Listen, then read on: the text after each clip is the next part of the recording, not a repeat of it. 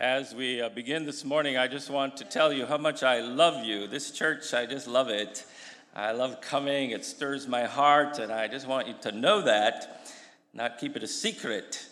Uh, you are dearly loved by me and my wife Cindy.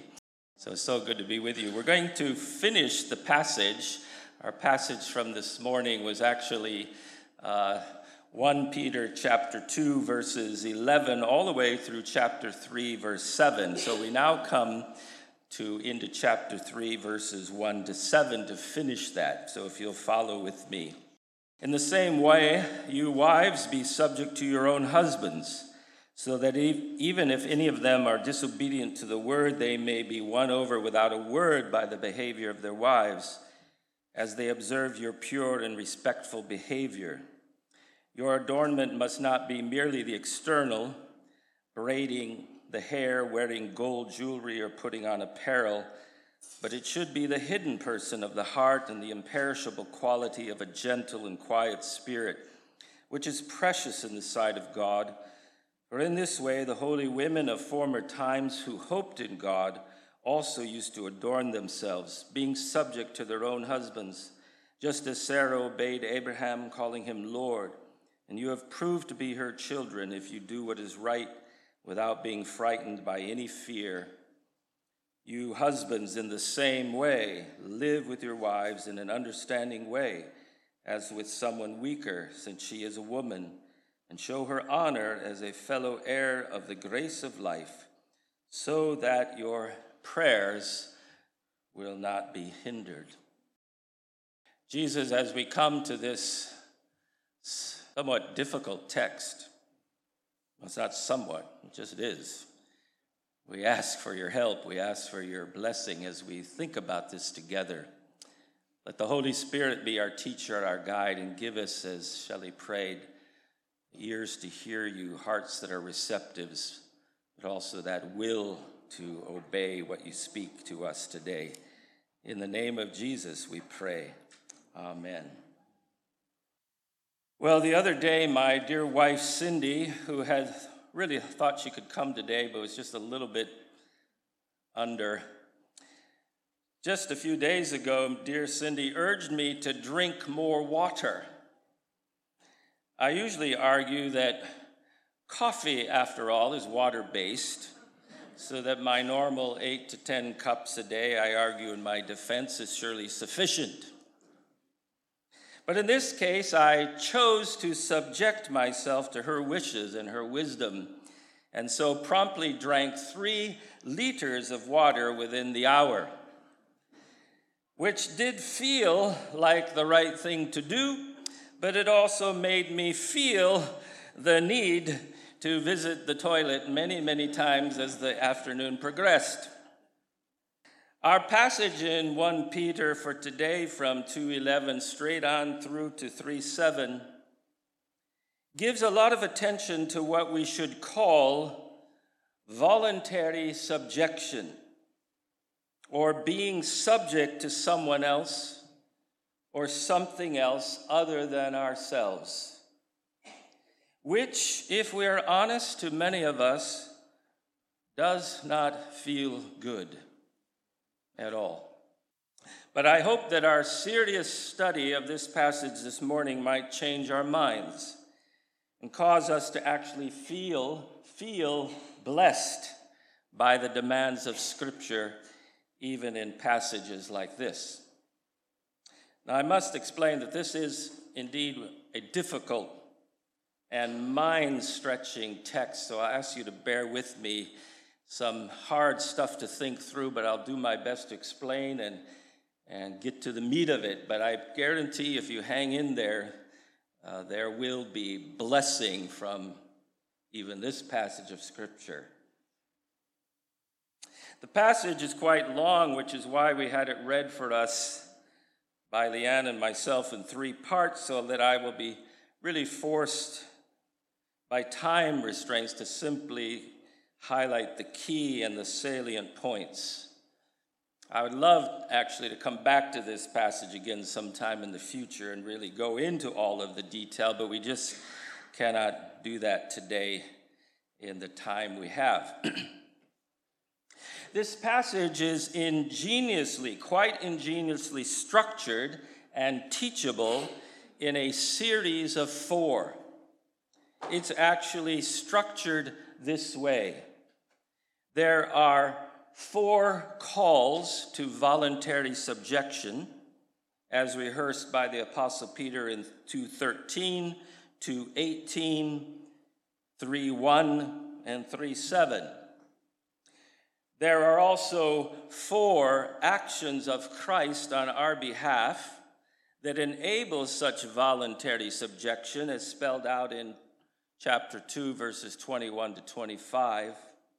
And there are four critical caveats or stipulations or qualifications, we could call them, four absolutely critical caveats that attend each of these calls to subjection that help us to understand and appreciate and even apply this mode of what we should call voluntary subjection.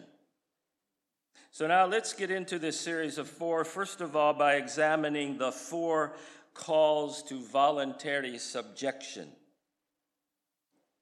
We find them, as we said, first in verse 213 Subject yourselves for the Lord's sake to every human institution. And again in 218, servants, be subject to your own masters with all respect. And again in 3 1, in the same way, you wives, be subject to your own husbands.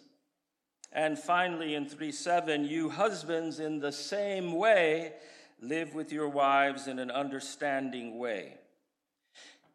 And in each case, to be subject is one and the same word or root word, hupotasso, in the original language. Hupotasso, which has to do with the thorny, thorny, difficult subject of subjection. It is a compound verb combining hupo, which means sub or under, with tasso, which indicates order or standing or station. So that you see how it has to do with the action or behavior or mindset, even of placing yourself under some other social order or someone else of different standing, or both something or someone else of different station. For the sake of mutual harmony or unity, or for the sake of a greater purpose, hupotasso, to be subject. When hupotasso, to be subject, is used as it is here entirely in ethical context, it denotes recognition recognition of and respect for authority and order, which involves giving deference to, subjection to, and sometimes obedience to some social order or someone of differing station or standing. But you see, critical, built into this very notion, it must, by definition, be voluntary. Which is why the Apostle Peter introduces it very deliberately in verse 13 so directly subject yourselves. It is a choice, a decision, a voluntary posture that only you yourself can make or determine. It is very different from submission. Some versions of the Bible, honestly, in my opinion, are translating it quite wrong when they translate it with submission, which can be coerced or manipulated or provoked by fear, which is to say, forced submission. Which is also to say, honestly, lovingly, and objectively, Please hear that lovingly, honestly, objectively, that it is not Islamic. To my dear friends from Upper Room Church, it is not Islamic. The very name Islam simply means submission, submit, forced, manipulated, coerced, demanded. Being subject yourselves is very different than submission. Hupotasso is not that at all, but is more the idea of making yourself subject to someone or something, and thus it is wholly, entirely voluntary. Which is why, you see, the Apostle Peter includes this potent example, this the most powerful example of all in verses 21 to 25 of chapter 2 which we'll come to in a minute. For it is the example of Jesus Christ Himself, who so unswervingly made Himself subject to God's ways, the Father's purposes, the will of the Father, even unto death, even unto God's purpose that involved a cross. But to the very end, it was voluntary. Entirely voluntary is the key to the picture of Jesus Christ, voluntary subjection, and thus Peter says he is the, the model of it all. And so we now turn to the four actions of Christ on our behalf that have the effect, actually, according to how this passage is structured, of enabling us to likewise demonstrate and live out voluntary subjection. Let's read just that short bit of it once more, chapter 2, verses 21 to 25. For you have been called for this purpose, because Christ also suffered for you, leaving you an example so that you would follow in his steps. He who committed no sin, nor was any deceit found in his mouth, and while being abusively insulted, he did not insult in return. While suffering, he did not threaten, but kept entrusting himself to him who judges righteously. And he himself brought our sins in his body up on the cross so that we might die to sin and live for righteousness. By his wounds you were healed. For you were continually straying like sheep, but now you have returned to the shepherd and guardian of your souls. As we now consider these four actions of Christ, the first one is based on the purposeful action of Jesus in as it says most literally in verse 21 to you, leaving an example, requiring our willingness, as it says verse further in verse 21, our willingness to follow in his steps. The example of Jesus only has power and merit if we choose voluntarily to follow in his steps. Even and of course, including the manner in which Jesus himself voluntarily subjected himself to the most difficult parts of bearing our humanity, being human himself as well as divine. Are you, am I, a sincere disciple who wants deeply from the heart to follow in the steps of Jesus. And so enter into voluntary subjection. This is the essence of this thing we call discipleship to follow in his steps. And it is not easy. It is not easy. The second one of these four actions of Christ is based on the participle form of suffering, translated well as while suffering in verse 23. While being abusively insulted, he did not insult in return while suffering. That almost hidden little phrase, but oh so important, so it, as it shows to us, it is expected that subjection is costly. It is about a level of suffering. It's not easy. No wonder you read these passages that call for subjection and something in you rebels towards it. You can feel it. I can feel it. I can feel it in myself, and I can feel it in you when the passage is read. Be subject. It is costly. The example of Jesus is while suffering.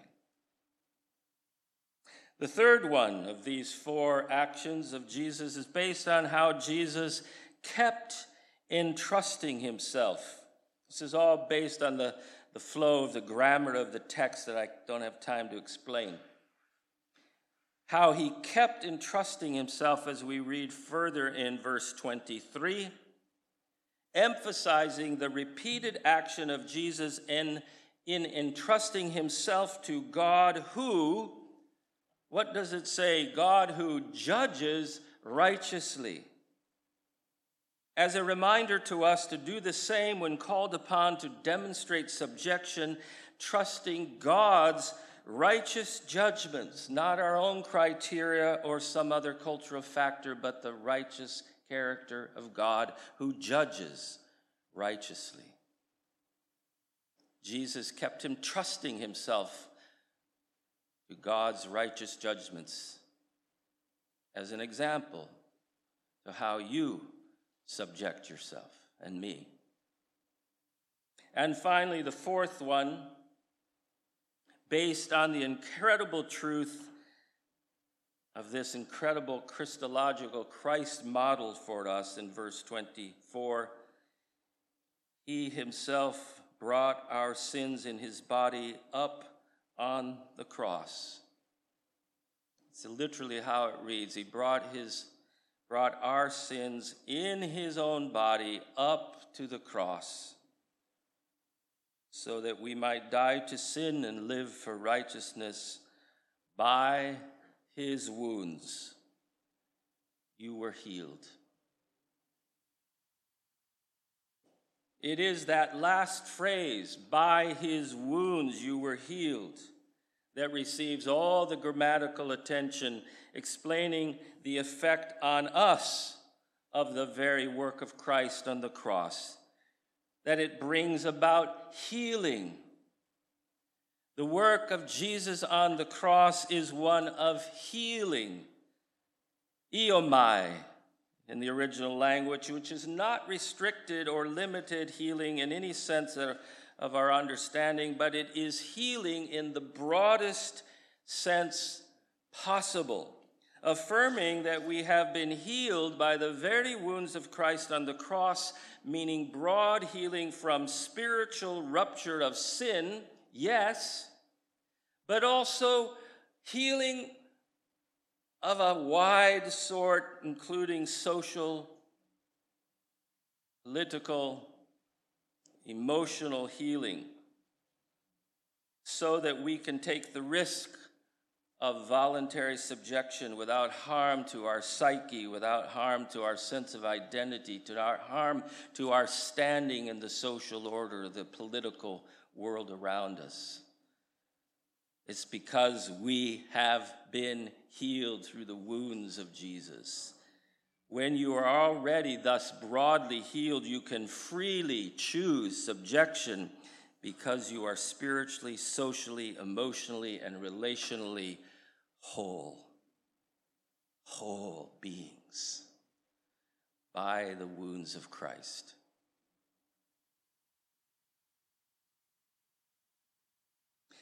And so now we conclude with the four critical caveats or qualifications, or you could call them stipulations to these calls for subjection that relate to these very demands of Scripture to subject voluntarily yourself. And because we need to conclude, I will do my best to keep this brief, succinct, to the point. But I beg you to bear with me because these caveats are absolutely critical, so important, or we miss it. Please stick with me. As we listed them at the outset, the first call to such subjection comes back in chapter 2, verses 13 and 14, where we are urged to subject yourselves to the Lord's sake to every human institution. Subject yourselves to the Lord for the Lord's sake to every human institution, whether to a king as to one in authority or to governors as one sent by him, for the punishment of evildoers and the praise of those who do right. In the scripture, this requires a very critical, necessary caveat, a stipulation. And of course, that necessary caveat here is as it assumes that sub, such subjection is not, is not, never and in fact, in opposition to God's higher laws. When a government asks you to do something that you can in good conscience that does not violate God's ways, of course we subject ourselves. But that does not give carte blanche to any political authority to tell you what to do. we know this must be the case because it is this self same Peter, the Apostle Peter, who cries out boldly and in opposition to humanly devised strictures in the book of Acts, who, when given strict governmental synagogue orders not to teach, not to teach in the name of Jesus anymore, what is Peter's cry? We must obey God rather than men. To subject yourselves to any human institution comes with a caveat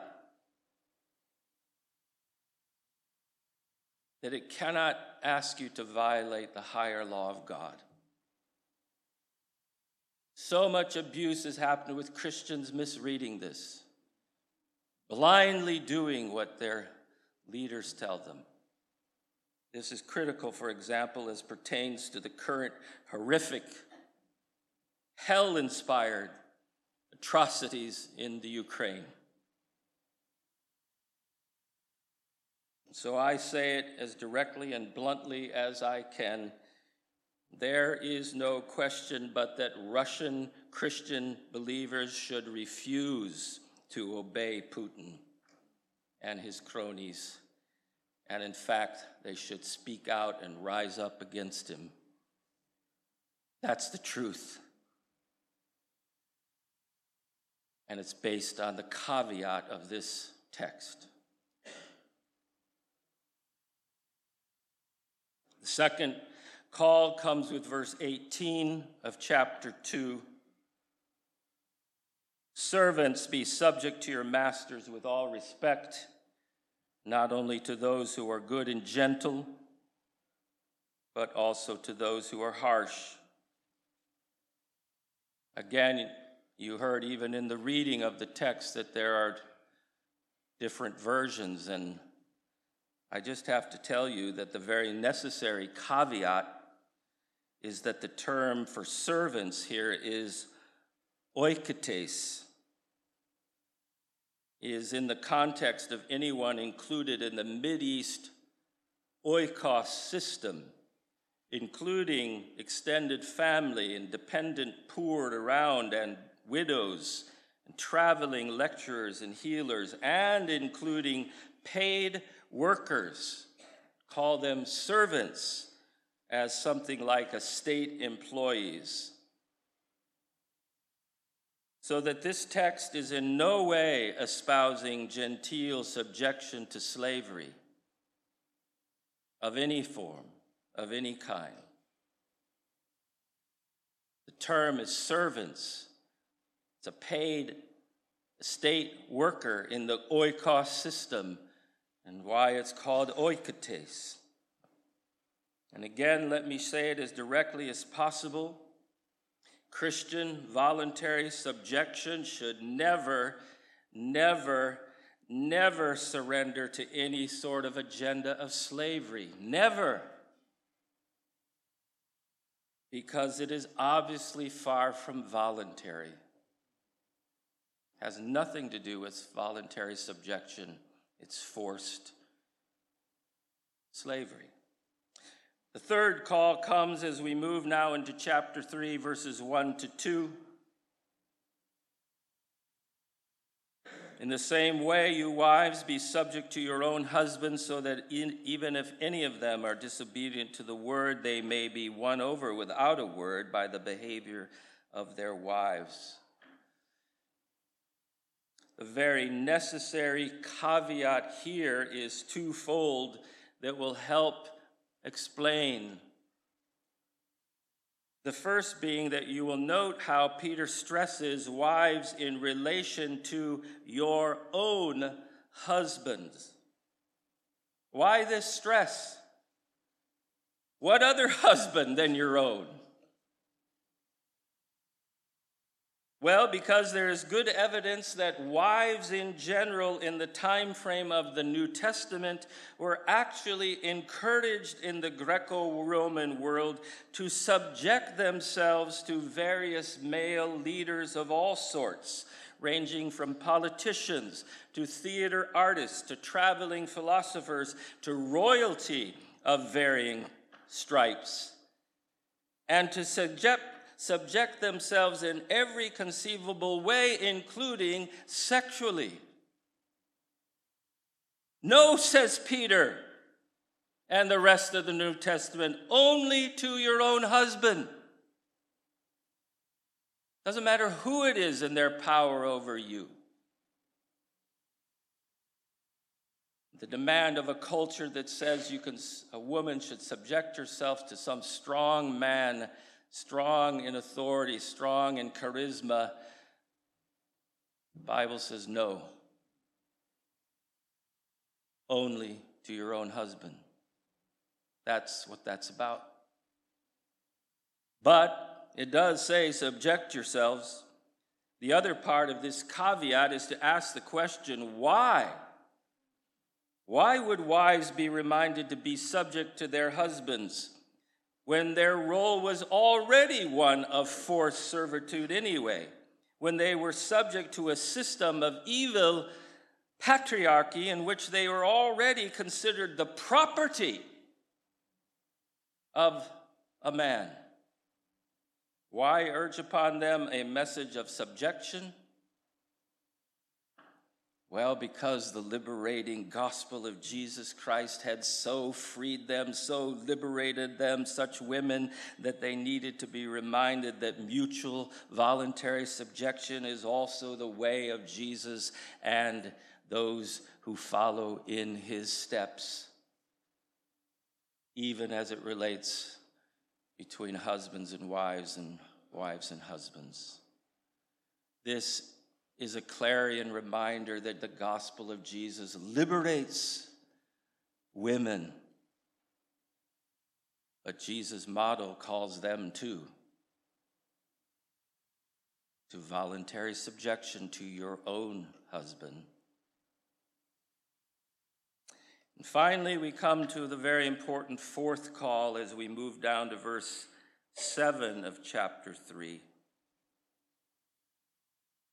You husbands, in the same way, In the same way, live with your wives in an understanding way as with someone weaker, since she is a woman, and show her honor as a fellow heir of the grace of life, so that your prayers will not be hindered. The very necessary caveats, plural, here are oh so important as it relates to how husbands relate to their wives in a culture, a Roman Greco world in which husbands treated and legally were given the right to consider their wives their property. I own a house, I own cows, I own pigs, I own a wife.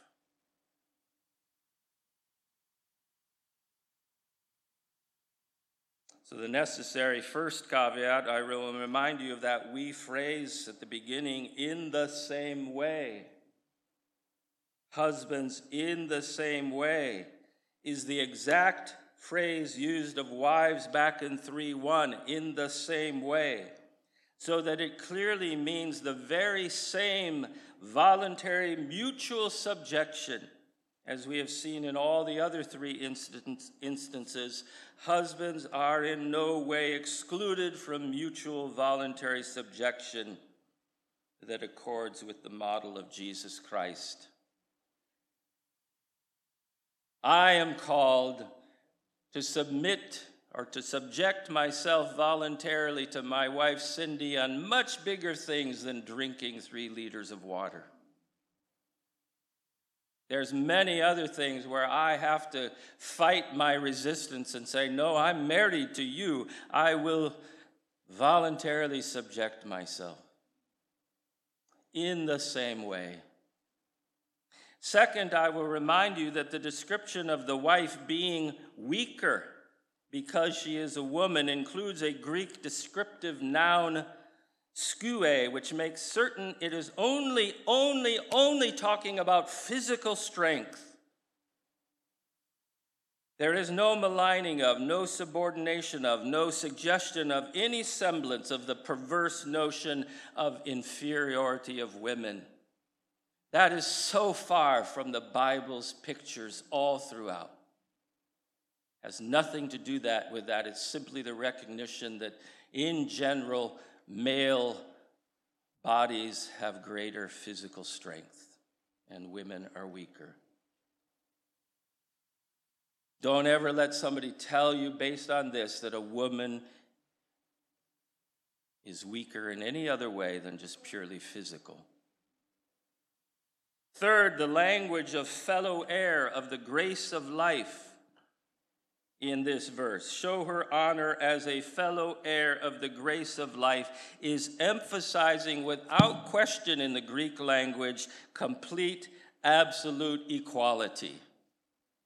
That is precisely what it means. Fellow heir of the grace of life is the Greek way of saying absolutely equal to God's grace. Really angers me when this is mistaught because of the women God raises up. Uh, that's one of the things I love about this church these women strong and leading. And the Nazarene tradition that for generations has promoted that. I love it. I thank you to be part of that. And lastly, the last caveat is so, so strong, isn't it? Did you notice? Is it is only to the husbands only to the husbands that Peter here adds the formidable warning as to actual spiritual consequences to be had for not treating your wife in this understanding and fully equal way, as in prayer life can be stilted, hindered, affected. Peter concludes, so that your prayers will not be hindered.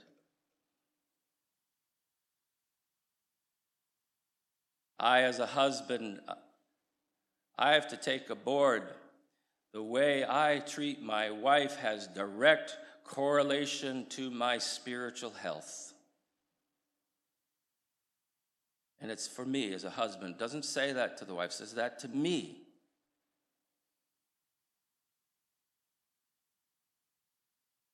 Now, there's one other special caveat that is needed as we finish. And this is extremely important. Please hear this. For there are, are occasionally, in fact, not more than occasionally, husbands and wives who find themselves in extremely precarious situations with one or the other husbands with wives, or wives with husbands, who are a danger to themselves and to their families and to others because of some issue, some problem. Who knows? It can go back many to many things, certainly addictions and abuse. So let me be very clear that I never think that voluntary mutual subjection either for wives or husbands, ever means unquestioning endorsement of destructive patterns of addiction or abuse or mental health problems. In those cases, I am convinced that healthy, mutual, voluntary subjection actually means taking aboard the suffering that comes as such habits and patterns are lovingly challenged and resisted and not tolerated. That's a caveat that's so important. Bible is not telling you put up with behaviors that hurt children or destroy relationships take on the suffering that comes by actually addressing those issues with love, tenderness, truth, firmness, but resist them and don't tolerate them. And you pay a price for that, of course, don't you? Suffering of Christ Himself. Mutual voluntary subjection It is not always easy. It does not necessarily make you feel good. No, it is in fact costly in accord with the very suffering of Jesus Christ. And so it's no coincidence that in the middle of this text, it's the model of Jesus that Apostle Peter gives. and it is lived out in our lives as we choose to follow in the steps of Jesus. Will you this day, will you with me determine to follow in his steps? no matter what it costs, no matter how it makes you feel. Because you follow in the steps of a Savior. This is a tough passage. I wish it had been given to somebody else. but I've done my best to unpack it. And let's pray that God will help us.